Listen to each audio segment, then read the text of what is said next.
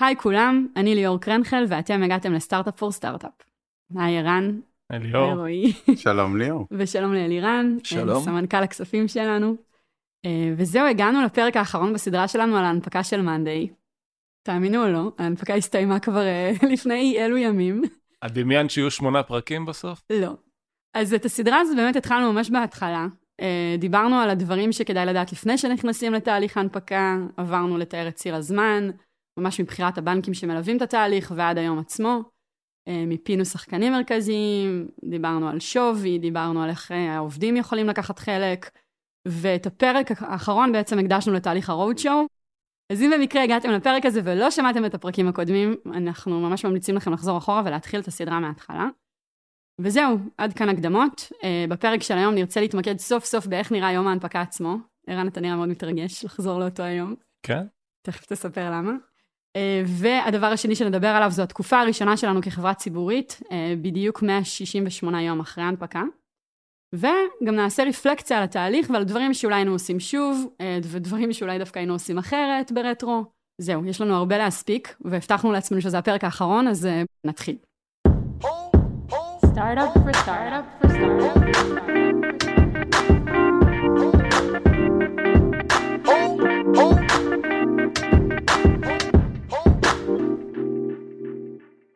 אז באמת נתחיל רגע, אני אקח אתכם אחורה בזמן, אה, לערב לפני ההנפקה.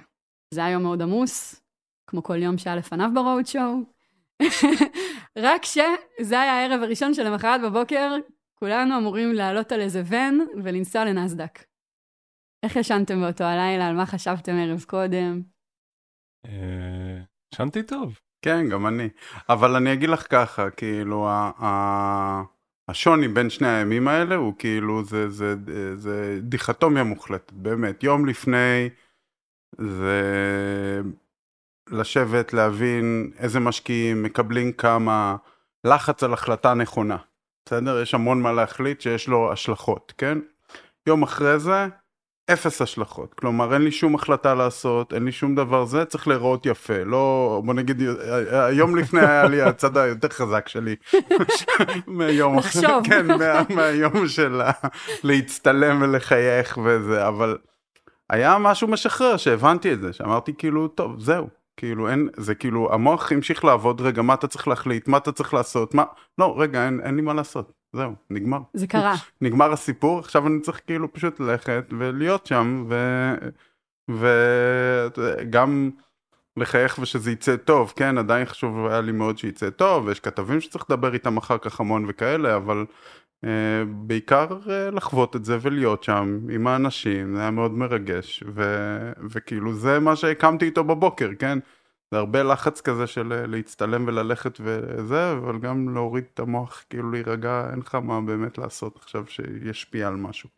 אה, כן, אני מאוד מתחבר לתחושה, כי בעצם זה היה כזה בערב לפני, הרי סיימנו את ה pricing, אני חושב שדיברנו על זה בפרק הקודם, אז הוצאנו את ה-F1 החדש, ובאמת, אה, כאילו בראש שלי אמרתי, טוב, כאילו זה קורה, כאילו יש את ההנפקה, אני זוכר שישנתי יחסית טוב, באותה תקופה, אה, בערב.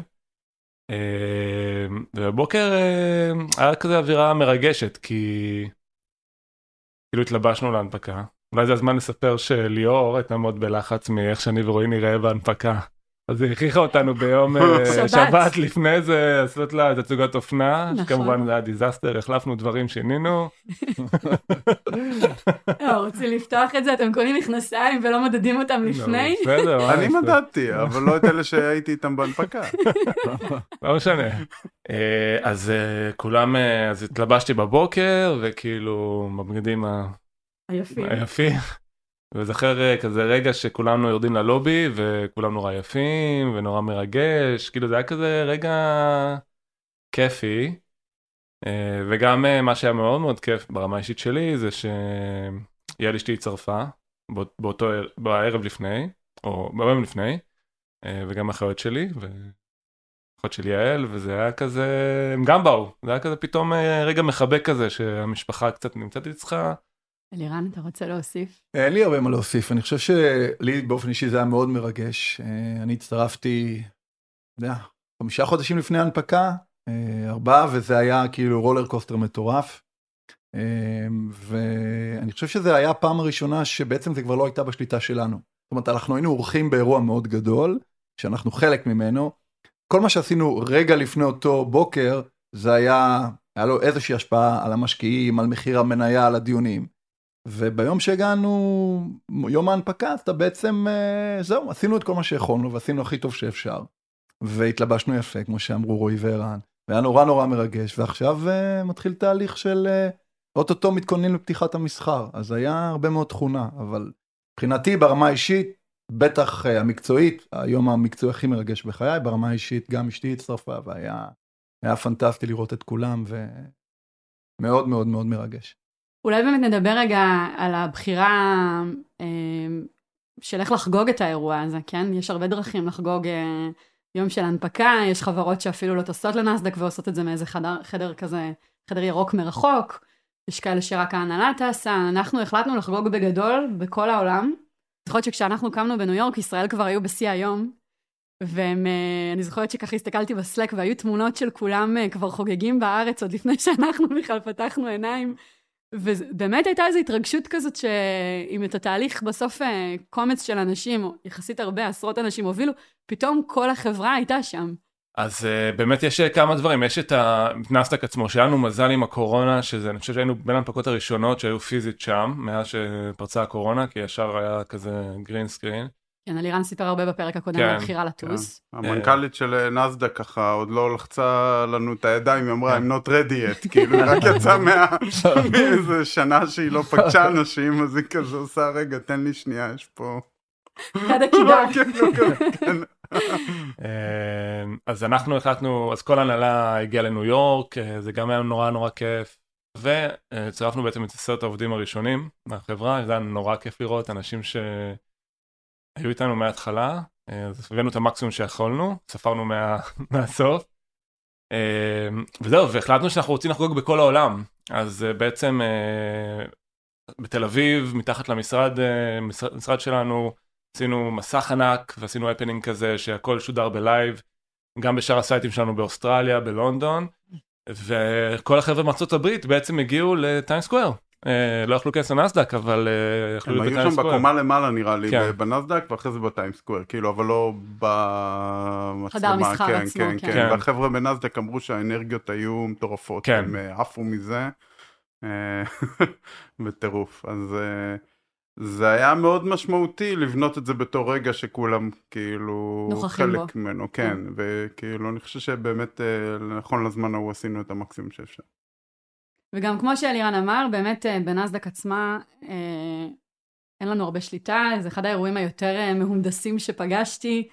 סמלצנו גם את מחיאות הכפיים של אחרי הלחיצה על הכפתור, זה פשוט... על הכפתור שלו, כן. שהוא לא על הכפתור הפיקטיבי. כן. אה, זה מאוד מרשים, כאילו משהו בתרבות האמריקאית מאוד יודע לחגוג ולציין דברים, כאילו זה ממש מרשים אותי המקצועיות של הדבר הזה. כן. הם גם, אה, אני לקחתי מזה נוט לאיך אה, לעשות סושיאל, אה, כן? הם מצלמים, הביאו לנו איזה פלאק והצטלמנו איתו, ואז הם הביאו אנשים שהצטלמו איתנו. ואז אחרי זה הלכנו והיה את ה... נו. בטיים סקוויר. את האירוע של ה... לא, שנייה לפני זה, אחרי זה היה את האירוע של ההנפקה, וצילמו אותנו לכל הרשתות. ואז צילמו אותנו עם הפודיום של נסדק, וכל קומבינציה אפשרית של בני אדם כאילו אנחנו עם ההנהלה אנחנו עם ההנהלה הזה הזה אז כולם הם עולים לבד הם עולים עשו שם מיליון תמונות אמרתי טוב מגניב. אחרי זה יורדים לטיים סקוויר רואים את כל התמונות האלה מוצגות על טיים סקוויר ומצלמים אנשים מצלמים אנשים את הת... כאילו והכל כדי לעשות אמפליפיקציה לכל הדבר הזה כן אה, שזה היה מרשים, כאילו, זה דרך טובה לעשות דברים. אני צריך לזכור שאלה היו ימים מטורפים בכלל לחברות ישראליות, זאת אומרת, אנחנו, היה לנו באמת יום מיוחד, אבל היה שם שבועות שב New York Stock Exchange ובנסדק הנפיקו חברות אחת אחרי השנייה. Global-e שבוע לפנינו, כמה שבועות כן, לפנינו. כן, Similar Web, Global-e, WalkMe. משבוע אחרינו, נכון? אז היה משהו מאוד, היה משהו באוויר, כאילו נכון. זה היה וייבים מטורפים, אחרי שאנשים היו בקורונה וכולם מתפרקים, זה כאילו משהו יוצא דופן. נכון. גם הכמות וגם החגיגות סביב זה. אז כאילו יש את הטקס עצמו, שסיפרנו עליו אני חושב קצת באחד הפרקים, על לחיצת כפתור וקונפטי, וזה היה נורא נורא מרגש. אמ, אמרנו גם ספוילר, אני אחזור אליו, זה לא באמת פותח את המסחר, הכפתור הזה לא עושה כלום, ערן הסתכן וניסה לסגור את המסחר. סגר את המסחר, המסחר לא נסגר. אז בעצם מה שממש מעניין, שאני לא ידעתי את זה לפני כן, שהמניה לא באמת מתחילה להיסחר באותו רגע. אמ, יש את הטקס, ואחר כך, אני חושב שזה היה לקראת 12, אה, עמד איזשהו אדם ב- ליד, ליד הפודיום, אה, והוא כאילו אמר לנו, תקשיבו, המניה, אני אחליט מתי לפתוח את המניה.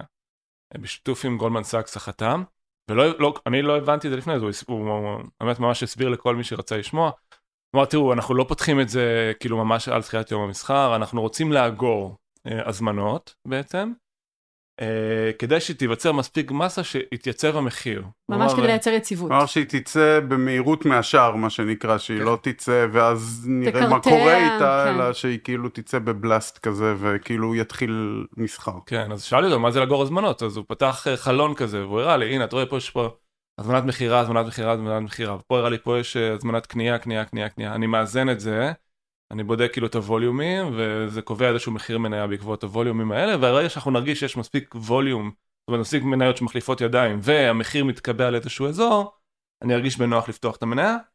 וממש היה לו כזה טלפון אה, חם כזה לגולדמן סאקס, התייעץ איתם, יש ככה, יש זה. ואז הוא אמר, טוב, חבר'ה, אנחנו, אנחנו הולכים לעשות את זה. אה, אז היה שם חלון, אה, היה שם גם dashboard כזה, כן. גם עם השווי של המניה וגם כן. עם ה volume. כן. נכון. וראינו את ה volume עולה, ואתה, ואתה באמת את המניה מתייצבת על איזשהו מספר, מדי פעם היו קפיצות, ולאף אחד מאיתנו אין מושג מה לא, המשמעות של להזכיר זה. לאנשים, המחיר שהסכמנו עליו היה 155, אבל כבר ראינו שלפני המסחר, רגע לפני שהמסחר נפתח, המחיר היה 170. ואז uh, המסחר נפתח, אם אני זוכר נכון, ב-170. ואז המניה התחילה לנוע. אני זוכר שהיה לו כזה. כפתור גדול של סטארט, ואז כזה קפץ חלון ארי אישור. אז זה באמת אולי היה הרגע המרגש האמיתי באותו יום, כי כל השאר היה זה מאוד ממש טקסי, אבל אותי, זה כן. היה לזה משמעות. זה ממש ריגש אותי. אה, היה countdown כזה, נכון. חמש, ארבע, והוריד את כולם, כולנו התאספנו סביבו, היה רגע של בום, השתחררות. אה, כן, זה רגע כזה שלא רואים בטלוויזיה, אבל הוא מאוד פרסונלי למניה שלך. נכון. כן.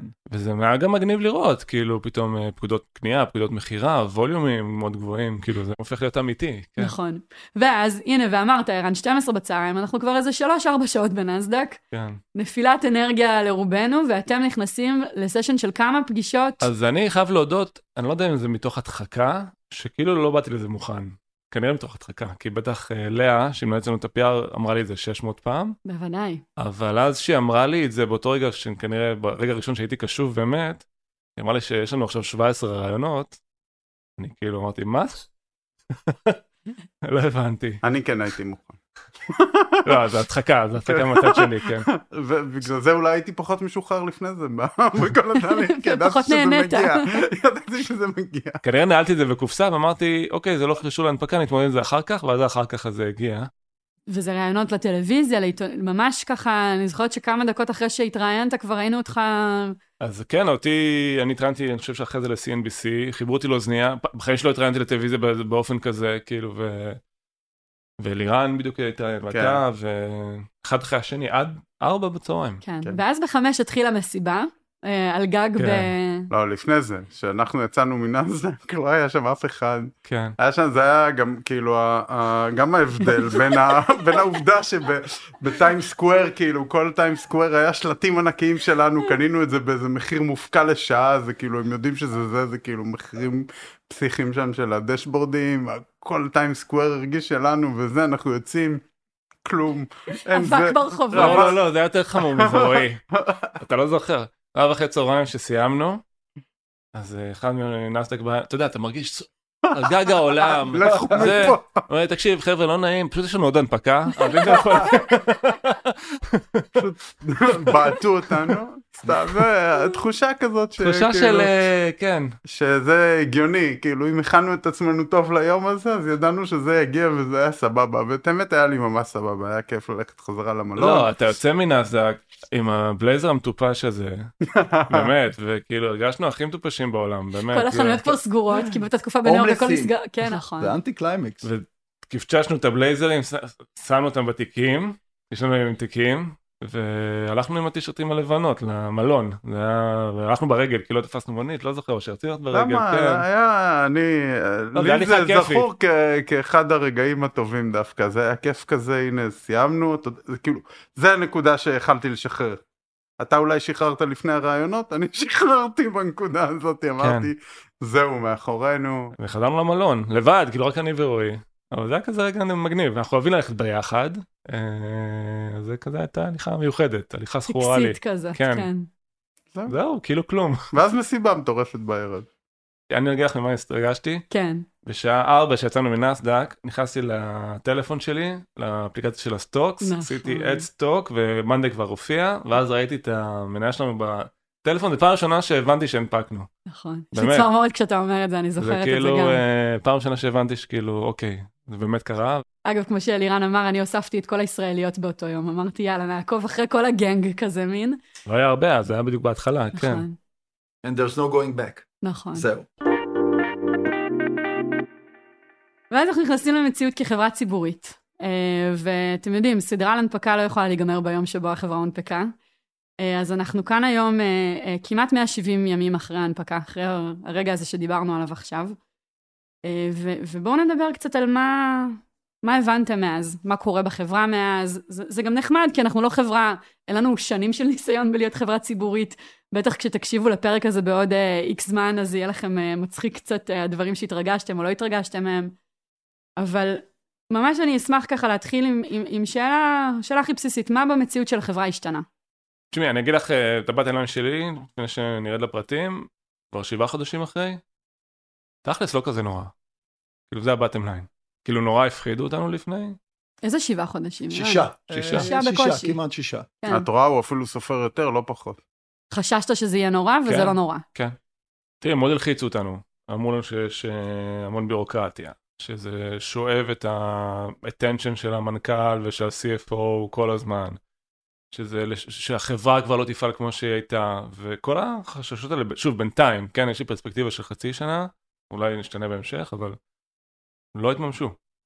אה, יש שינויים, יש אה, חובות בתוך חברה ציבורית, אבל באמת, ואולי זה בגלל שיש לנו מחלקה פיננסית טובה, אני לא מרגיש שזה מכביד עליי, כאילו בצורה כזאת שזה... וליגלית, הרבה ליגל. כן. אני חושב שכאילו היו דברים שהשתנו, כן, אבל זה לא שזה מעיק עלינו, זה בערך ה... נכון. זה. אה, ה legal המון עבודה שהיא שונה לחלוטין ממה שהיה לפני זה, המון. אה, פתאום דברים שצריך להתייחס אליהם, כאילו שלפני זה לא היה. תנו דוגמה.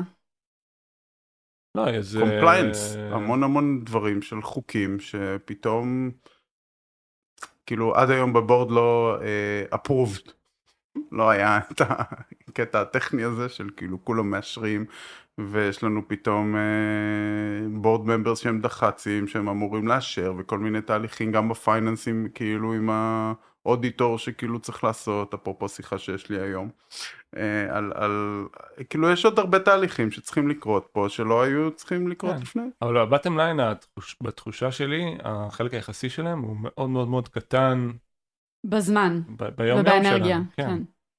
אלירן, מה בצד של אה, בתור CFO, לכם יש מה שינוי השתנה? גדול, כן. אצלנו יש שינוי מאוד מאוד משמעותי. אני חושב שלאנשים, אה, ההנפקה הייתה אירוע שהוא בעצם, זה אירוע בחיי של חברה שהוא אירוע מאוד חשוב, אבל הוא מתחיל משהו אחר. לנו בפייננס זה מתחיל משהו אחר לגמרי. אה, כי לנו לא בעצם הייתה אפשרות להוריד את הרגל מהגז, מכיוון שאנחנו ב-30 ליוני מסיימים רבעון ראשון, ובאוגוסט כבר עושים מה שנקרא earning calls. אני אסביר במילה מה זה earning calls. בעצם כחברה ציבורית, אה, אנחנו מחויבים לדיווח רבעוני. חברה ציבורית שנסחרת בנסדק, דיווח רבעוני על התוצאות הרבעוניות של החברה, שזה בעצם אומר אה, להוציא PR, החברה מוציאה PR שבו היא מספרת על הביצועים הפיננסיים של החברה, אה, והיא מדברת על ביצועים עסקיים גם, ונותנת נתונים נוספים.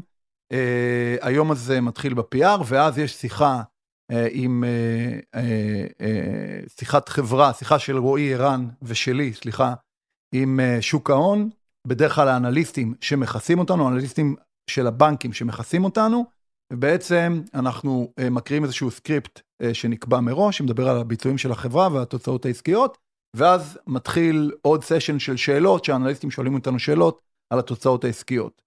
ולאחר השיחה הזאת, שהיא קורית בפתיחת, או שעה לפני יום המסחר, במקרה שלנו, יש אחרי זה שיחות, אוסף של שיחות עם אנליסטים שונים, כל אנליסט מבנק אחר, מהבנקים שמכסים אותנו, בעצם יש לו חצי שעה והוא אה, עושה עם שלושתנו אה, שיחה, וככה אנחנו בעצם עושים, אני חושב, באזור ה-10 שיחות אה, מיד אחרי שמשחררים את ה-PR, ויום אחרי, יום אחרי ה-earnings יש שיחות עם משקיעים. המשקיעים הגדולים מבקשים זמן איתנו, כלומר יש יומיים מרוכזים שמתחילים ב-PR, שמדבר על התוצאות העסקיות, שיחה שלנו עם אנליסטים כקבוצה, שיחה עם כל האנליסטים בנפרד, ושיחה עם משקיעים יום אחרי, ולאחר מכן כל מיני שיחות כאלה אחרות עם משקיעים נוספים. ש- שווה להגיד על האנליסטים, שכאילו לי זה לא היה ברור כל כך לפני זה מה זה אנליסט, אז הוא בעצם אה, מכיר את החברה לעומק, הוא מטעם הבנק, כאילו או איזשהו בנק, והוא מוציא דוח על החברה, שהוא אומר כאילו כדי לפשט את זה, בסוף אה, buy, hold או sell כזה, וכאילו עם ניתוח, נכון? כאילו כן. אפשר להכניס עוד אולי, צבע, אבל... רועי, ההערה שלך היא מאוד חשובה, כי אני אחבר את זה בעצם לתהליך שהיה, או- ליאור, שגם את היית מעורבת בו.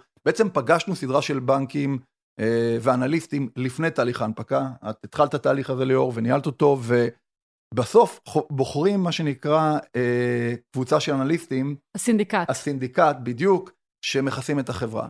ואלה האנליסטים שאתה מבצע איתם את השיחות ביום של ה earnings, לאורך הזמן יכולים להצטרף בנקים ואנליסטים נוספים. אז אותם אנליסטים שהיו איתנו, עשרה, הם האנליסטים שניהלנו איתם את השיחות. אתה מתאר פה יומיים ברבעון, כמה זה משפיע על שאר, ה... שאר הימים, שאר ימות השנה? מאוד מאוד משפיע. אז בוא תספר רגע, מה, כל, מה ה- דורש תהליך ההכנה? ההכנה היא הכנה מאוד אינטנסיבית, כי כתיבת script מערבת גם את ה-IR agency שלנו, מערבת את הפונקציונרים השונים בחברה בהנהלה, אנשי מכירות, אנשי אנש- מחלקת הפרטנר, כי אנחנו מספרים סיפור. רועי וערן כמובן, מאוד מעורבים, קובעים את ה script, הסיפור של החברה, מה קרה, מה קרה ברבעון הזה בחברה.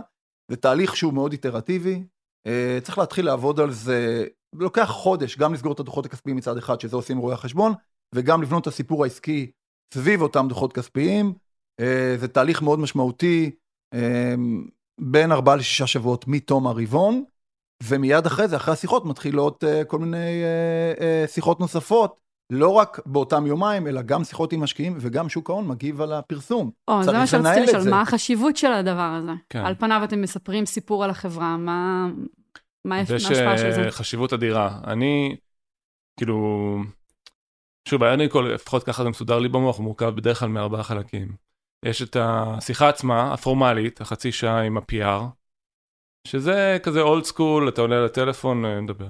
אחרי זה יש את החלק עם האנליסטים, שזה יום שלם, למח... אה, באותו יום. אחרי זה יש אה, חלק שלישי, זה שיחות עם משקיעים, בדרך כלל המשקיעים הגדולים שלך, אלה שהיו בהנפקה, או כאלה שהצטרפו לאורך הדרך, שמחזיקים חלק גדול מהחברה. החלק הרביעי שבדרך כלל שהוא אופציונלי, אבל אנחנו בינתיים עשינו אותו כל פעם, זה לנצל את החלון הזה, כי מה זה בסוף החלון הזה? זה כאילו נגמר הרבעון, אתה מדווח באותה נקודת זמן את התוצאות, זה כאילו איזושהי נקודה עדכנית שאתה נותן לאנשים איזשהו חרך ל... תוך המציאות. לתוך המציאות של איפה החברה נמצאת כרגע ומה התוכניות קדימה. אז מנסים את זה בדרך כלל לעשות non-deal roadshow או להיפגש עם עוד משקיעים פוטנציאליים עתידיים כי אתה רוצה גם שיצטרפו עוד אנשים להגדיל את ההחזקות שלהם אז אתה בעצם מרכז את כל הדברים האלה. אז מה החשיבות של זה? אחד, אה, זה גורם למשקיעים חדשים להיכנס. משקיעים קיימים זה גורם להם אולי להגדיל את ההחזקה. וזה העניין ואני חושב שככל שאנחנו מתבגרים בתוך שוק ההון אני מבין את החשיבות האסטרטגית של משקיעים לטווח הארוך. שהסבירו לנו את זה הבנקאים לאורך הדרך, גם בתוך הרוד שואו, זה כל פעם כזה קשה להבין את זה עד הסוף. אתה כל הזמן אומר מה האג'נדה, אה, כאילו למה לקחת את הקרנות הגדולות, ואתה מבין בסוף שיש לזה חשיבות עצומה בעיצוב של המניה, ואנשים שמחפשים את הטווח הארוך, שרואים את ה vision כמו שאתה רואה אותו. אז כל ההזדמנויות של earning call זה בעצם גם למשקיעים הקיימים להגדיל את ההחזקות, גם למשקיעים חדשים אסטרטגיים להיכנס, כמובן שגם הציבור וכולי, אבל הציבור פחות צפוי. יותר מונע מטרנדים, וולטיליות, איפה השוק נמצא. המשקיעים האלה משקיעים שהם אה, מסתכלים לטווחי זמן של 15-20 שנה. אז יש חשיבות עצומה בלהביא אותם, וכל כל רבעון כזה זה הזדמנות אה, לייצר עוד כאלה. עכשיו עוד משהו שאני הבנתי למהלך הדרך של הדבר הזה, אה, שכאילו המשיך את מה שערן אומר לגבי משקיעים חדשים, זה שבסיטואציה שלנו המניה עלתה מאוד. ואז משקיע חדש טוב שנניח לא נכנס ב-IPO, עכשיו קשה לו, כאילו קשה לו לבוא ולהיכנס ב- ב- בהנחה שהוא רוצה עכשיו לפתוח פוזיציה גדולה, זה לא שהוא יקנה עכשיו כמה מניות ויהיה לו טוב, הוא רוצה הרבה, אז הוא אומר אני אקנה, זה גם עוד יעלה, כי אני מאמין שזה יעלה אם לא, אני לא אכנס, אז הוא אומר איזה ווליואציה אני אקבל בסך הכל בקוקטייל, היא גדולה מדי, היא גבוהה מדי, כאילו למה שאני חושב עכשיו, אז קשה לו להיכנס.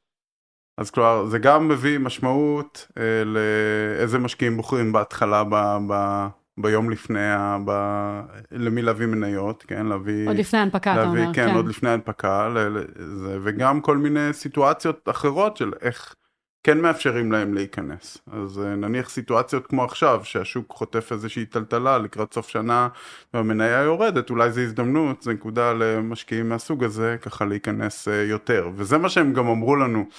דר... אה, בתהליך, הם אמרו, תשמעו, אנחנו כאילו מחכים לנקודות האלה שהמניה תהיה יותר נמוכה בגלל כל הטכניקות של השוק ההון, כדי דווקא אז להיכנס. ויש כאלה שדווקא אז יוצאים. כאילו, זה קצת mindfuck מה שאתה אומר, כי אני אגיד את זה רגע בהקצנה. אנחנו רוצים שהחברה תצליח, אנחנו רוצים שילך לנו טוב, ואנחנו מבינים שאם המניה באיזשהו יום נסחרת קצת פחות טוב, יש בזה גם הזדמנות, וזה לא רק דבר רע. כן, כן. כן. וולטיליות זה משהו נורא טבעי בחייה של חברה, אנחנו כל הזמן אומרים שאנחנו בונים את זה לטווח ארוך. ומניה יכולה לעלות, יכולה לרדת, בסוף זה תלוי בביצועים של החברה עצמה. כן, השוק יכול להשפיע כמובן, מדברים כל הזמן על בועות, לא בועות, בסוף אם החברה היא חברה טובה שמצפ... שהביצועים שלה טובים, לאורך זמן היא כנראה תצמח ותגדל. אבל יש ימים שהם ימים של ירידות, ולכן אם משקיעים מאמינים בחברה לטווח ארוך, וזה מה שאנחנו עושים בין היתר ב-earning calls, מספרים את הסיפור של החברה, הם יקנו, זה הזדמנות, וייהנו מאפסייד בשנים שיבואו. כן, עכשיו אה, צריך להזכיר אולי לכל האחרונה שזה תקופה מאוד רגישה, כן? זאת אומרת, מן הסתם אה, הציבור עדיין לא יודע מה התוצאות של הדוחות הכספיים. האם זה יהיה יותר מהתחזית שלנו, האם זה יהיה פחות, האם זה מעבר למה שהם מצפים. החברה בעצם נכנסת לאיזושהי תקופה של blackout period אה, מבחינת מסחר. זאת אומרת שהעובדים בחברה אה, וגם הדירקטורים שלנו לא יכולים לסחור במניה מסוף הרבעון, נכון? תדייק אותי. 15 יום לפני סוף הרבעון, כן. עד יומיים אחרי פרסום הדוחות. שזה חוד, תקופה של uh, כמעט חודשיים. Mm-hmm. אנחנו כמעט חודשיים נמצאים בבלקאוט פירד, uh, חודש וחצי. זה, כן, חודש וחצי. חודש וחצי, שאי אפשר לסחור. ובעצם מי שמשפיע על המחיר של המניה באותה תקופה, כאילו לפני הנינקול, אחרי הנינקול, זה אך ורק הציבור, ציבור המשקיעים החיצוני. כי באמת יש המון משמעות, ה earning call יכול לרסק מניה, יכול להקפיץ מניה, יכול להשאיר אותה כמו שהיא, זה תלוי בהרבה גורמים. אז יש המון רגישות סביב הפרסום של הדברים האלה. אז... אה, אה, ויש עוד נקודה מאוד מעניינת, שעם כל האנשים האלה אנחנו יכולים לדבר רק על מה ששחררנו ב-earning call. כן. כן. כלומר, אנחנו לא יכולים להוסיף להם מידע, לא פיפס, יש אלירן אה, חזק בזה, עושה לנו כרטיסיות של כאילו מה מסמן בקוביות, מה ירוק, מה שאנחנו יכולים, ומה הוא מידע שלא, ואנחנו... אז זה כאילו, זה, יש בזה, זה משהו מוזר, שמישהו שואל שאלה, אני יודע עוד מידע שפשוט לא אמרנו אותו ואני לא יכול להגיד את זה.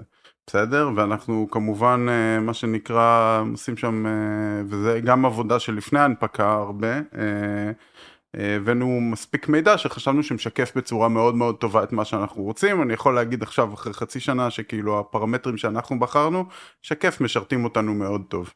בסדר? כדי לשקף את ה... למה ה... אתה מתכוון בפרמטרים? אז... KPIs. Uh, KPIs. אז uh, בעצם אה, NDR, זה ה... גם non-deal roadshow, אבל גם net, net dollar retention, ש... שמראה איך הקהל לקוחות הקיים שלנו מלפני שנה, מה ה... כמה הוא שווה אחרי שנה בעצם, שהוא עולה, שהלקוחות הקיימים מגדילים ולא מקטינים נניח. אז אצלנו הם מגדילים והתאוצה או השינוי בכמה שהם מגדילים אומר המון. אנחנו יכולים מאחורי זה. עכשיו למה ערן אומר וזה כאילו ואלירן שזה חשוב לדבר עם המשקיעים? כי הם שואלים רגע זה מזל? זה לא מזל? זה כאילו זה? אז הם שואלים מה אתם מנסים לעשות? אז אנחנו אומרים תשמעו בנינו את הצוות sales. כמו שאמרנו לכם ב-IPO יש פה איזשהו שינוי בחברה מסיטואציה כזאת לסיטואציה אחרת כמו שאמרנו, בסדר? אז בסוף אנחנו, יש לזה המון משמעות, כי הם כל הזמן מנסים לחפש מחדש, כאילו זה אותם אנשים שאמרנו להם את אותם דברים בפעם החמישית, הם רק רוצים לראות שזה כאילו באמת זה, ולא איזה... ולידי ו data points כן, על הדבר הזה. ולא, כן. כי, זה, לקבל ביטחון, לראות לנו מה שנקרא, כי הם, אה, חלקם פותחים פוזיציות של מאות מיליוני דולרים, הם רק רוצים לראות שזה לא, שהמספר הזה תואם את מה שהם חושבים או לא חושבים שזה, והרבה פעמים גם... אה, כזה אומרים להם תסתכלו במספר הזה ששחררנו כאילו מה המשמעות שלו תבינו אותה ו- וככה עוזרים להם אה, להבין את אותם דברים שאנחנו כן אמרנו כמה פעמים זה כאילו אה, כזה אני חושב שזה גם המון מערכת יחסים כאילו כאילו מה, מה שרועי אמר זה נקודה טובה אתה אומר אוקיי שחררתי את ה-PR כל האינפורמציה כבר שם אז למה שנדבר עכשיו? כן, על בשביל מה כן. השיחות. ובאמת אנחנו לא יכולים להוסיף, מעבר לאולי קצת צבע, אבל באמת אפשר להוסיף כלום. אבל תראה, זה, זה פתאום אתה מבין את החשיבות. זה אנשים שפגשנו ב-TTW וברודשו, ויש מערכת יחסים, וכבר אנחנו פוגשים אותם, וזה קצת כמו מערכת יחסים כזאת של בורד ממבר, כן? כי חלקם מחזיקים נתח די משמעותי בחברה. והם רוצים לראות את האנשים, אנחנו גם חשוב לנו לראות אותם, ולשמוע את הסיפור, ולשמוע שאנחנו ממשיכים כאילו בכל הכוח. אפילו להרגיש את התחושה אה, של השותפות הזאת היא מאוד מאוד חשובה, אני מאוד מבין את זה היום, כמה זה חשוב. זה גם נשמע הריבה. כמו איזה מקור להקלה, לדעת שיש בן אדם אמיתי מאחורי. המספרים האלה, כי כשאתה מסתכל רק על איזה ספרדשיט זה עלול להיות מפחיד. אנשים אה, שאתה אולי לא יודע מי הם, או פחות נגישים לך ביום יום, כמו שאלירן אמר קודם, אי אפשר לפנות אליהם מתי שרוצים פשוט להרים טלפון ולהגיד מה שלומך, מחזיקים נתחים מאוד מאוד גדולים מהחברה. נשמע כמו רגע של הקלה, לראות שהבן אדם מחייך, שהוא בסך הכל מבין מה. החברה עושה, כן. כמו שרועי אמר. תראי, אנחנו ב-Monday, גם בפודקאסטים הקודמים שעשיתם, יש מצוינות. אנחנו לא מגיעים ל-earning code שאנחנו לא מוכנים, וזה, אנחנו בסוף נותנים פה טיפים לקהילה. אנחנו עשינו Q&A פנימי, כלומר אנחנו עושים פרפ פנימי. אני באופן אישי שמעתי עשרות אה, אה, שיחות earnings, הסתכלתי על עשרות סקריפטים, ממש אנחנו רוצים להיות פיין, כאילו שהכל יהיה מדויק, ואנחנו, שיגעתי את רועי וערן, זה שבאמת אה, אנחנו כל הזמן, כל מילה, צריך לדייק את זה. ואי אפשר להסביר כמה חשיבות יש למה שאתה משדר ב-earning calls, כי בסוף, ובשיחות האלה, אנשים רוצים לראות שאתה בטוח במה שאתה אומר, ושאתה לא מחרטט אותם, סליחה על הזה, אלא אתה גם אותנטי. אנחנו גם הצלחנו בין היתר לבנות איזה מערכות יחסים כאלה שגם צוחקים בשיחות האלה, גם שואלים מה שלומך, מה שלום הילדים, איך אתה מרגיש. יש לזה, זה בסוף אנשים, אנשים עם רגשות, צריך להגיע גם לאנשים ולא רק לדבר על מספרים. ובימים קשים, כשאתה בונה חברה לאורך זמן, דיברנו על זה בעבר, אתה רוצה שהמשקיעים האלה ילוו אותך בתקופות טובות, ושיהיה אתגרים, ואולי חורפים יגיעו, אז כן אנחנו רוצים שהם ידעו שהם יכולים לסמוך עלינו, ואנחנו הנהלה חזקה שמדלברת, ואם היא לא מדלברת, היא אומרת את הדברים כמו שהם. אנחנו לא הולכים סחור סחור, וזה משהו ששלושתנו, זה, זה קריטי. אומרים את הדברים כהווייתם, בגבולות האפשר כמובן. אמרת כאן משהו חשוב, אה, שזה לא רק המספרים, ורועי, אולי תספר קצת יותר על הסיפור. בעצם מגיע אחת לרבעון, מגיעה הזדמנות לספר סיפור באופן רשמי. אז חוץ ממספרים, מה, מה אנחנו בוחרים לספר, שמה חשוב להדגיש, איזה leverage יש לדבר הזה? אז uh, uh, זו נקודה ממש טובה. אני חושב שאנחנו, המספרים הם, ומכל מה שקראתי לפני הנפקות, כולם אמרו שזה משחק של מספרים. כן, בסוף פחות אכפת לאנשים מהסיפור, ואני חושב שזה לא נכון בסופו של דבר, כן? כלומר, אה, אני חושב שגם זה משתקף בשאלות ששואלים אותנו. אז יש את המספרים, אבל זה לא מספיק. אולי מספרים זה תנאי הכרחי ולא מספיק, בסדר? והם רוצים להבין שאנחנו אה, מתקדמים במוצר, שיש לנו vision, לאן אנחנו הולכים, הם בסופו של דבר חותמים שם על valuations של עוד חמש שנים. בסדר? אה, כאילו הם, הם קונים היום בכל מיני מכפילים מסוימים אה, כדי לקבל ולידציה עוד חמש שנים. אז ברור שהמספרים של היום לא מספרים את הסיפור של המספרים של עוד חמש שנים. אז מה מספר את זה? איך הם, איך הם יודעים? מה ה proxy לזה? מה כן. התוכניות שלכם? מה אתם רוצים לעשות? הרבה קשור ל- סתם לרצון שלנו, כאילו, או של ההנהלה ושל החברה, לאן הם שואפים, בסדר? יש איזו חשיבה דיפולטיבית כזאת של אה, דווקא הרבה מרואיינים שפגשתי, שכאילו... פתאום אומרים, טוב, אתם רוצים לייצב דברים. לא, לא רוצים לייצב דברים, אנחנו רואים את הפוטנציאל, רוצים להמשיך לגדול. הנה, סתם רק המשפט הזה, לראות שזה מה שנאמר, משנה להם את היכולת להבין שרגע, אני כן, אני אבנה את המודל הזה של הצמיחה כמו שחשבתי. בסדר? כי רוב מה שהם עושים זה ספקולציה. אה, או לא יודע, משהו מושכל לגבי העתיד. אה, אני חושב שזה מאוד חשוב. אני אגיד לך מעבר, אני חושב שרוב המשקיעים רוצים לשמוע את רועי וערן. הם פחות, אוקיי, אני בא, אני נותן להם כמה מספרים, אבל הם רוצים לשמוע והם אומרים את זה. אנחנו רוצים לשמוע את רועי וערן, כי הם מספרים את הסיפור של ה product, של ה vision, נכון. של האסטרטגיה. כי בסוף זה, זה מה שיעודד צמיחה בעתיד. היה לנו non-deal roadshow עם גולדמן זאקס, וחלק מה, גדול מההערות זה בעצם ההנהלה, ההתרשמות שלהם מרועי וערן, מאיך הדברים עובדים, זה, זה בעיניי קריטי, כאילו הדינמיקה הזאת של מנכ"ל, CFO סיפור. אני גם חושבת, אה, במהלך תהליך ההנפקה נחשפנו למונח שאומר Founders Led Company. אה, אז אני חושבת שהרבה מהמשקיעים האלה באמת מחפשים לראות שה, שהיזמות הזאת, שהייתה בתחילת הדרך של החברה, עוד נמצאת שם, שבאמת לא הבאנו איזה מנכ"ל שבא לייצב את הדברים, כמו שאתה אומר, רועי, אלא שאתם עדיין עם ה... ככה עם הכנפיים פרוסות uh, כדי לכבוש את העולם. בואו נחבר את זה שנייה בחזרה לחברה, למציאות בחברה. אז נגיד למשל, ממש רועי, אני ממשיכה את אותו הקו. מספרים סיפור על ההתפתחות של המוצר. איך זה משפיע על התנועה בשטח בפועל? האם הצוותים זזים אחרת כדי שיהיה לנו דיווח רבעוני מעניין? האם אנחנו פשוט נותנים לכולם לעבוד ומחכים ולראות מה, ואז מדווחים על זה? אז זו נקודה טובה, כי כאילו אני ורועי דיברנו על זה, ומה ש... ורגע, רק אני כן. אגיד, רק באמת לסבר את האוזן, עד, עד אה, הרגע שהפכנו להיות חברה ציבורית, מעולם לא מדדנו את עצמנו בכזאת, אה, אה, בכזה דיוק על בסיס רבעוני, נכון? זאת אומרת, תראי, כן היה לנו board meeting כל רבעון, שזה תמיד עשה לנו טוב, אבל זה לא ברמה הזאת. כי פה, board meeting אתה יכול להגיד, תשמעו, אני עכשיו עובד על איזשהו product, וזה יכול להיות uh, שלא יצא, אבל כאילו סתם שתדעו. או שתראו פירות עוד שני רבעונים. כן, uh, פה זה פחות עובד ככה, mm-hmm. כי אתה צריך להיות מאוד מדויק במסרים שאתה מעביר, ואם אתה לא בטוח לגבי משהו, עדיף שלא תגיד אותו, כי אחרי זה צריך להסביר. אז אני חושב שזה כן יצא לנו איזושהי ריתמיקה רבעונית כזאתי, שהיא גם יותר מחייבת החוצה, ואנחנו מנסים למנף את זה, כאילו מול החברה. לדוגמה, ב... לא באחרון, אבל באחד לפני האחרון, ברבעון אחד לפני האחרון שדיווחנו, ממש אחרי ההנפקה, אז אה, שחררנו את ה-Workdocs אה, בתוך מאדי. במילה? מה זה? Workdocs זה בעצם הוספנו עוד נדבך משמעותי למערכת, במקביל לבורדים. אה, בעצם אפשרות לייצר מסמכים, אבל מסמכים שמחברים את כל ה component במערכת, הבורדים וה-views, mm-hmm. ומשהו שבאמת מכפיל כוח. וכל הצוות של הפיתוח ו designers ו product וכולם, וכל החברה בעצם, עבדה בפוקוס על הדבר הזה כדי שנוכל to announce it ב... ב-earnings call, אבל שגם יהיה ברמת maturity מסוימת, אוקיי? זה לא כאילו אה, יצא בבטא לשלושה יוזרים, אלא היינו בטוחים לגבי זה, זה הגיע בבשלות מסוימת, הרגשנו גאים בזה, קיבלנו פידבק טובים, כי אתה יכול, אתה לא יכול אה, להגיד, הוצאנו workdocs, והשאלה הבאה של המשקיע תהיה, נו ו... איך זה, מה, זה, זה טוב? ושוב, אני מזכירה שהפעם הבאה שאתה הולך לדבר עם המשקיע הזה זה בעוד רבעון, אתה גם לא יכול להגיד לדבר על זה בעוד רבעון. ועוד אני אוסיף משהו אחד, זה המשקיעים שאנחנו כן מדברים איתם. יש את המשקיעים שאנחנו לא מדברים איתם, אנחנו עולים ל earnings call, מלא אנשים מתקשרים, זה מאוד חד צדדי, זה כאילו תקשורת דרך קשית, זה מה שאני מרגיש. אז המחויבות שלנו לדייק אותה היא ענקית. כי הם שומעים משהו אחד, זה מה שנשאר להם בראש, הם לא הולכים לעשות פולו-אפ על זה אחרי, אחרי זה, הם לא יזכרו את זה, זה נשאר איתם וזהו, אין להם תקשורת איתנו, אין את, ה, את הדו-שיח הזה עם חלק גדול מאוד מהמשקיעים, אז אנחנו מחויבים לעשות את זה יותר, הרבה הרבה הרבה יותר מדויק. איך זה משפיע על החברה שבעצם לא רק כל עובדי החברה, אלא כל המשפחות של עובדי החברה וכל אדם בעולם בעצם יודע בכמה המניה נסחרת ברגע זה? איך אתם מרגישים שזה משפיע על המציאות של החברה היום? אמ, אני חושב שבהתחלה ראיתי אנשים שבודקים את המניה יותר באובססיביות, גם אני, כאילו זה היה כיף. ראיתי, חבר אה, עלום שם, אני. אה?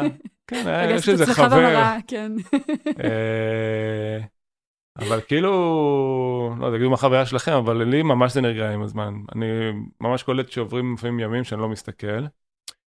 כי, תראה, בסוף, אתה מבין, וזה מה שהבנתי גם אחרי שהנפקנו, שלמעט אה, אירועים מאוד מאוד ספציפיים כמו earning call, או אירועים מקרו-כלכליים, אה, אין קשר בין המחיר של המניה לבין כמה החברה טובה, בוא נגיד במרכאות.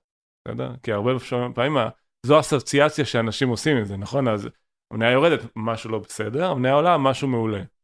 אבל אה, אין באמת שום סיגנל שמשפיע על זה. אז יש את ה-earning call, באמת שווה לראות כאילו לאורך זמן איך ה-earning call משפיעים, והם באמת זה הציפיות. דברים שהם מקרו-כלכליים אין לך שליטה עליהם. אז נגיד עכשיו היה סתם, out of the blue יורד ב-10%, אוקיי, כאילו זה לא משהו שנהיה פחות טוב. וברגע שאתה מנתק את זה, אתה אומר, טוב, זה גם פחות מעניין לקבל את הסיגנל הזה, כאילו ברמה היומיומית או שבועית, כי זה לא משפיע על שום דבר. אמ, אני חושב שאמרת את זה, אבל אחד המשקיעים שלנו, ג'ף, אמר משפט שהוא מאוד נכון, שמחיר מניה חשוב רק כשאתה מוכר את המניות שלך. וזה נכון, כאילו, אז, כאילו, כשאתה רוצה לממש, אז תנסה לממש באיזשהו אופטימל שאתה חושב ש... המניה נמצאת הוא אני אדייק את זה, הוא אמר, היי, stock price is only good when you're selling. כן. שזה אומר גם שאם אתה רוצה, במקרה שלו, כן, אם, אם זה בחברה טובה והמחיר נמוך זה נהדר, כי אתה יכול גם לקנות. אבל, אבל כן, אני מסכים לגמרי. אני חושב שגם כאילו, בגדול, לסכם את זה, המחיר מניה לא משקף את החברה, בכלל. כאילו, בטווח כן. הארוך, כן. אם אתה דוגם את זה בנקודות של שנה, עוד לא הגענו לנקודה אחת בהקשר הזה, כן? אולי יש אחת. אמ, וסתם גם קונספטואלית להבין את זה, כן? עשינו earning call, אמרנו לשוק את כל הנתונים של החברה. יש שלושה חודשים אחרי זה, דממה. שלא אמרנו כלום. ובזמן הזה המניה עפה לכל מיני כיוונים. זה לא קשור אלינו. זה לא יכול להיות קשור אלינו, אנחנו לא אמרנו כלום בזמן הזה, אבל אנשים, יש אנשים שמסתכלים על זה וקוראים לתוך זה משהו. איך, איך, כאילו אין, לא השתנה כלום. אני רוצה להוסיף משהו, לי זה, לי זה יותר משנה. מכיוון שאני כ-CFO יש לי גם חבות כלפי התקשור הפנימי והחיצוני. אה, ויש לנו גם IR דרך אגב שגייסנו בתהליך שזה מאוד חשוב שיושב בארצות הברית. למה זה חשוב? כי בסוף יש פה אלף עובדים. ויש פה חבר'ה צעירים שקיבלו מניות והם רואים מניה עולה ויורדת והם לא יודעים מה לחשוב על זה. ויש פה הרבה חבר'ה שפגשו הרבה מאוד כסף וכן ירבו אנחנו נרצה שהרבה אנשים בחברה הזאת יעשו כסף וזה יועיל לכולם וגם לקהילה. אה, אבל צריך לנהל את זה. כי כשיש ירידה של נגיד חלילה עשרה אחוז במחיר המניה, אז יש אנשים שסובבים מראש ו- וכאילו קרה משהו נורא. לא קרה שום דבר נורא, המניה ירדה בעשרה אחוז, יכולה לעלות יום אחרי בעשרה אחוז. אבל צריך לחנך, צריך להסביר לאנשים את כל מה שאנחנו כל הזמן אומרים, טווח ארוך, חברה טובה, אה, אל תסתכלו יומי, אה, וזה מה שדורש, לפחות בעולמות שלי בפייננס זה דורש ניהול, אה, וחשוב מאוד לעשות את הניהול הזה כל כמה חודשים, או אפילו כל חודש, רק להזכיר לאנשים, אנחנו עושים את זה בשיחות חברה, אנחנו עושים את זה בקבוצות וואטסאפ, אנחנו עושים את זה בהודעות. ב Slack, נכון, זו זה- נקודה טובה. גם רועי זה תיאום ציפיות, משקיעים, גם... זה כאילו ניהול כן. של מערכת ציפיות. ברמה הזאת כאילו יש המון המון mindfucks בתוך הדבר הזה כן כי אני יכול להגיד שכשהנפקנו המחיר מניה היה מאוד גבוה למה שציפינו כן ואז זה עלה ועלה ונחמד. שנייה אחרי זה פתאום אנשים התרגלו למקום החדש וכאילו עכשיו הם כאילו על דלתא של 100% פתאום 10% אה, משגע אותה אז, אז מישהו צריך לחשוב טיפה פרספקטיבה טיפה כאילו רגע לי זה עלה 100 עכשיו זה ירד ב-10 איך אני מרגיש למה יותר אם היה, אנושי, אם היה. רק עולה ב-90 הם היו מאושרים. זה פשוט כמו שאלירן אנשים- אמר, זה המקום יש- האמוציונלי. כן, אז כן. יש אנשים שצריכים לראות גרף שעולה לאט לאט כל הזמן, יש כאלה שלא אכפת להם וולוטיליות, יש המון סוגים של אנשים, זה גם כאילו שהולכים ל- להשקעות שואלים אותם את זה כדי להבין, ואני חושב שזה תרגול טוב לכל אחד מהעובדים פה. הטיות קוגניטיביות קלאסיות. כן. כולם של- בני אדם, כן. יש פיר ויש גריד, וזה נכון. קורה לכולנו לטובים ביותר, וצריך לנהל את זה, גם אה, אין מה אולי לעשות. שווה להגיד מילה על זה, כי אחד הדברים ש... לא אגיד הטרידו אותי, אבל חשבתי עליהם, אה, מה יהיה ביום של אחרי. כמו שלירן אמר, יש פה הרבה אנשים שפגשו סכומים מכסף מאוד משמעותיים, יש מניה בחוץ שעולה ויורדת, ותהיתי לעצמי, מה, אנשים השתגעו פה? אולי מישהו יאבד את הצפון, אולי מישהו, אנשים עבדו פוקוס, אולי פתאום המניה תרד, אנשים יהיו בבאסה, כאילו ניסיתי לחשוב איך תהיה המציאות אחר כך. ואני חייב להגיד שאני ממש הופתעתי לטובה. כאילו, אנשים פה מתייחסים לזה בבגרות מאוד גבוהה. אנשים אה, מאוד שקולים, אה, מאוד חושבים טווח ארוך. זה ממש אה, יפה לראות את זה. כאילו, יש פה המון המון בגרות בחברה, ואיך שאנשים מתייחסים לנושא הזה ולשינוי שעבר עליהם, כאילו, זה ממש יפה לראות את זה. ואני רוצה להזכיר שממש בשלבים מוקדמים של ההנפקה כבר התחלנו לעבוד בזה. כן. ולשאול איך מעבירים את המסרים, ואיך עושים את האדיוקיישן, וכמובן שבן אדם לא חייב להקשיב, אבל הייתה, בדיוק כמו שאלירן אומר, הייתה ועודנה השקעה מאוד גדולה מצד כולם בלהזכיר את המסרים ו- ואיך נכון להסתכל על זה. לפעמים הי- הייתה לפני שבועיים שלושה איזושהי התנהגות של המניה, ורועי כתבת מיד בסלק, איך אתה בוחר להסתכל על זה, ואיך אחד האנליסטים המרכזיים כתב על זה, והמקום הזה של להנגיש את המידע ולעזור לבן אדם להבין שהוא לא לבד בראש שלו עם הרגשות האלה, זה מקום חשוב כן. שלחברה יש איזושהי אחריות עליו, כמו שאלירן אמר. כן. אמ, האם יש איזושהי נפילת מתח? אתם יודעים, זה בסופו של דבר, אם נסתכל רגע על ציר ש... ש... אני אגיד לכם שאני החזקתי את הכובע הזה בראש שלי הרבה זמן. ציר שאומר, חברה מגייסת כסף, כן? חברה הולכת ומגייסת סיד, ומגייסת ראונד A ו-B ו-C ו-D, והנה הגיעה להנפקה. לאן הולכים משם? האם זה האברסט? האם אין עוד הרים לטפס? איך החברה מתנהגת? איך אתם מרגישים לגבי זה? למה אתה צוחק, רועי? אני צוחק עכשיו, למה אני צוחק?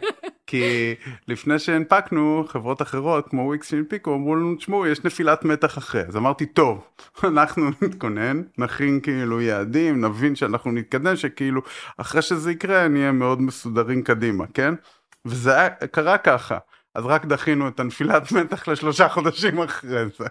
אבל יש נפילת מתח, אה, אין ספק, ויש גם הרבה שאלות אה, שעולות אה, עם, עם, כאילו במקרה שלנו ספציפית, שוב, זה שכן המניה עלתה, בסדר? זה האם הגענו לאן שרצינו. אנחנו מה שנקרא שנים כיוונו לאיזשהו מקום זה היה איזשהו מיילסטון מסוים זה לא היה המטרה ואמרנו שזה לא המטרה אבל זה כן מיילסטון. אה, ועכשיו שהגענו אליו אז כאילו what's next אתה יודע אבליאציה מאוד גבוהה חברה מוצלחת המספרים הרבעונים הם טובים כאילו אז אז גם פנימית כמו שאמרנו שלמשקיעים צריך להסביר בדיוק לאן הולכים גם פנימית, אני חושב שזו עבודה מאוד חשובה להסביר את היעד ואת ההמשך אה, דרך שלנו, שהיא עוד אה, מה שנקרא רובה מוחלט אה, לפנינו. אז לגמרי הרגשנו את זה ב delay ובאיזשהו שלב אני ורועי תפסנו את עצמנו כי גם לנו היה איזושהי נפילת מתח אמרנו אוקיי כאילו בוא regroup בוא נבין מה אנחנו רוצים בוא נבין מה נכון לחברה ועכשיו אני ממש מרגיש שאנחנו כאילו כמעט יצאנו מזה לגמרי.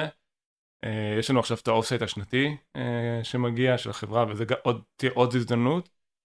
כי כמו שרועי אמר אה, זה מצחיק שאתה חברה קטנה ושוב זה לא היה לפני כל כך הרבה זמן לפני 6, 5 שנים, 4 שנים. תמיד אמרנו יום אחד ננפיק וזה היה נראה כאילו וואו זה יקרה וזה האברסט אבל אז אתה מנפיק ואז מה הלאה.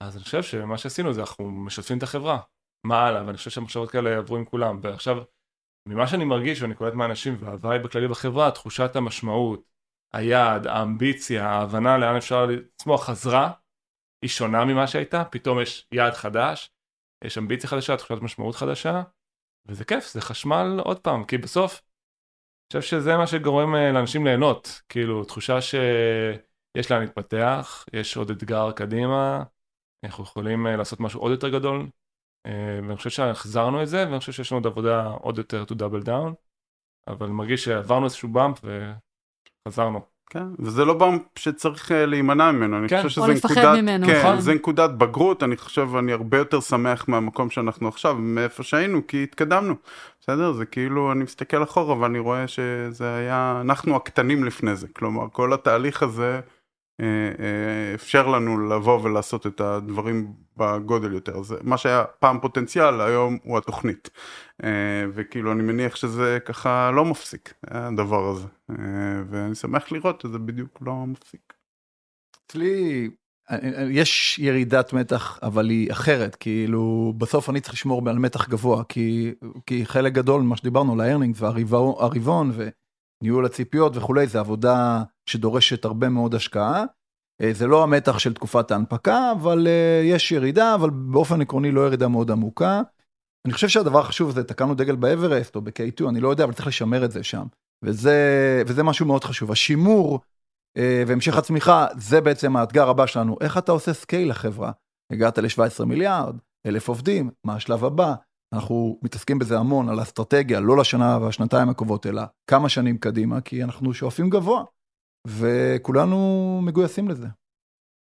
אז נסיים עם איזושהי רפלקציה, ככה באמת אה, אוטוטו סוף שנה, סיימנו את התהליך כבר לפני פחות או יותר חצי שנה, ואמרתם את זה עכשיו גם בפרק, היו הרבה דברים שאמרו לנו תוך כדי תנועה, ואת חלקם הבנו, את חלקם לא הבנו, חלקם חשבנו שהם סופר חשובים, דברים אחרים אולי לא הבנו ולכן לא חשבנו שהם חשובים. אלירן, אני מסתכלת עליך כי, כי ככה אתה מחזיק בכובע התהליך הזה, ואתה עוד, אה, כמו שאמרת, חי את הפירות שלו ביום-יום. מה חשוב בסוף? האנליסטים זה חשוב, המשקיעים זה חשוב, הבנקים שמובילים את התהליך זה חשוב, קביעת השווי חשובה, שום דבר מזה, הכל חשוב אבל לא נורא. שאלה מצוינת. את שואלת אותה דרך אגב אה, בתקופה מאוד מעניינת. כי אני, אני אתחיל רגע מאיזה מקרו, ואז אני אכנס לתוך מה שאמרת. ואני אשאל אותך שוב את השאלה הזאת עוד שנתיים, כי בטוח שהפרספקטיבה תשתנה אובר טיים, אני רק אגיד את זה. אז דיברנו על הרבה חברות שהנפיקו בחצי שנה, לפני חצי שנה. ועכשיו יוצאים סיכומים של סוף שנה, איפה החברות נמצאות, ואני לא מחלק ציונים לאף אחד. אבל אני מניח שכולם עושים עכשיו את החשבון נפש הזה. כאילו, מה קרה בחצי שנה האחרונה? ויוצאות כתבות, וחברה א' מול חברה ב'. וכשאני מסתכל עלינו, אני מסתכל רק על מאנדה, אני לא מסתכל על האחרות. אני חושב ש... זה שניגשנו לזה מתוך מקצועיות, גם שלא ידענו, גם שלמדנו תוך כדי תנועה, לא ויתרנו לעצמנו בתהליך. אני זוכר שכל דבר חקרנו ובדקנו, אני זוכר שנכנסתי למאנדיי ואתם כבר התחלתם לעבוד, הסתכלתם על עשרות השקפים, וליגל עם שירן, ו finance שהיה פה, והמחלקות העסקיות, כל הזמן, כל מספר נבדק ונבדק ונבדק. אז הרפלקציה שלי היא קודם כל תהיו מקצוענים, תביאו אנשים חזקים מאוד, תבדקו את עצמכם כל הזמן, תנהלו תקשורת פתוחה מול הבנקאים ותיקחו את הבנקאים הכי טובים שיעבדו איתכם ואל תפחדו, דיברנו על זה, אל תפחדו לעשות להם challenge. אם אתם מרגישים שמשהו עובד נכון מבחינתכם, זה הסיפור שלכם, אלה המספרים שלכם, ככה אתם מאמינים, תתעקשו על זה. אל תיתנו להם להוליך אותם, אלא שהם יעזרו לכם להוליך את מה שאתם חושבים שהוא הנכון. ערן, אם אתה היית עכשיו ככה חוזר לתחילת התהליך, אתה לא, אל תדאג. לא. הוציא ממך מבט עייף. לא, זה קשה... to reflect back. to reflect back. לא יודע, הדבר היחידי, כאילו יש רק דברים גנריים להגיד, כאילו, של, של באמת תעשה מה שאתה מאמין בו, ותעשה מה שאתה שלם איתו, זה תמיד מוכיח את עצמו. ואני חושב ש... כאילו בפרספקטיבה יותר רחבה, קרה פה משהו מדהים בישראל, שהוא לא טריוויאלי. כאילו, יש היום, נראה לי, למעלה מ-15 חברות ציבור, ציבוריות בישראל, בשווים מאוד מאוד משמעותיים, שזה מספרים שהם פרופורציונלית לאוכלוסייה unheard of. נוצר פה במדינה שכבה של מנהלים, סמנכ"לי כספים, משאבי אנוש, פיתוח, חברות גלובליות, מנהלים מאוד בכירים, שלא היה בארץ. וממש מרגיש שאנחנו בונים פה יסודות לשלב הבא, וזה מרגש, זה כאילו די מדהים לחשוב על זה בפרספקטיבה כזאת. אה, לחשוב שאנחנו מייצרים פה חברות שהן בסדר גודל גלובלי אה, מובילות, מנהלים בסדר גלובלי, וזה די מטורף. ואני מדמיין את השלב הבא, לא יודע מבחינת ולואציה או מבחינת סדר גודל, וזה מטורף מה שאפשר עוד אה, לבנות מפה. כן, אז אני, יש לי טיפים. לא חייב להיות גנרי כמו ערן. מה לא? בדרך כלל אני מאוד פרקטי אבל. אני אקח את ההמשך של ערן שהוא דיבר על היסודות אז אני חושב שכאילו לבנות יסודות טובים מבחינתי יש כמה דברים כאילו ואני רואה שעשינו כמה החלטות שאם אני מסתכל עליהן היום אחורה אני אומר וואלה איזה מזל שעשינו את זה. אחד זה העובדים עצמם שעשינו תוכנית אופציות הסתכלנו מחדש לפני ההנפקה על כל העובדים לראות איך אנחנו יכולים לבנות תוכנית אופציות שאפשר לאשר אותה עם חמישה אנשים שהיו אז המשקיעים שלנו ולא אחרי זה עם uh, תוכניות כאלה ארוכות טווח של קומפנסיישן כאלה אז עשינו לפני משהו גדול אני חושב שהרבה חברות עושות את זה פה בארץ זה דבר נהדר זה ככה סידר לנו עם, עם טווח להרבה עובדים פה לשש שנים קדימה mm-hmm. בסדר? Uh, מצד אחד. דבר שני זה המשקיעים החדשים שנכנסים. גם שם אני גם מסתכל על מה שאלירן אמר שמסתכלים כאילו עכשיו מסתכלים כאילו אחורה ואומרים מה המחיר מההנפקה?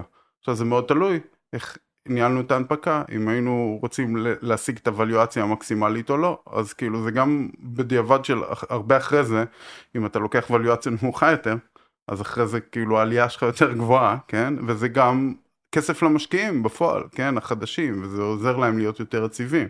אז האם הם מקסימים, זו שאלה שנגענו בה, האם הם מקסימים את זה בנקודת ההשקעה או לא, ואני שמח שלא. שאנחנו בחרנו להוריד הילוך אחד אחורה אה, מלמקסם את זה, אני חושב שזה... אפשר יותר מקום אפשר, לכולם. כן, וגם בנה מערכת יחסים מאוד טובה עם המשקיעים האלה, בסדר? וגם עכשיו בנקודות הקשות יותר, זה מייצב אותם טיפה יותר.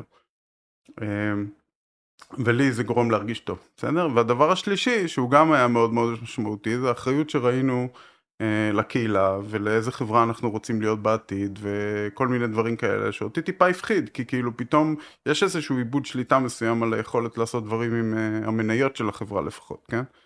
אה, ואז אז, אז לפני ההנפקה עשינו, אה, בעצם הקצינו בנינו vision ל social fund של מאנדיי והקצינו אה, אה, עשרה אחוזים מהשווי של החברה שיינתנו over time ל fund זה סכום ענק ומטורף. ברור ש post IPO לא היינו מסוגלים לעשות את זה ואני כאילו כמעט כל יום מסתכל על זה ואומר וואלה איזה טוב שעשינו את הדבר הזה. אז אז כלומר זה כאילו זה, זה כן נקודה בזמן שאחריה קשה הרבה יותר לעשות דברים עם המניות obviously אז אז זה שלושת האספקטים שצריך לחשוב עליהם. אז בזאת אנחנו סוגרים את הסדרה שלנו להנפקה. אה, אנחנו, נראה לי כולנו מקווים ש... שלמדתם מזה. זאת הייתה המטרה, לשבת ולא להיזכר בשביל שנוכל לעשות את זה שוב אנחנו יותר טוב, אלא בשביל שאחרים יוכלו ללמוד מהדרך שאנחנו עשינו. אני לא לך- עושה את זה עוד פעם. זהו, אם יש לכם עוד שאלות, אנחנו כולנו זמינים בקהילה שלנו, או באתר שלנו, סטארט-אפ פור סטארט-אפ. תודה רועי, תודה ערן, תודה אלירן, ליאור. תודה ליאור. תודה ליאור. תודה שהאזנתם. Startup for startup for startup.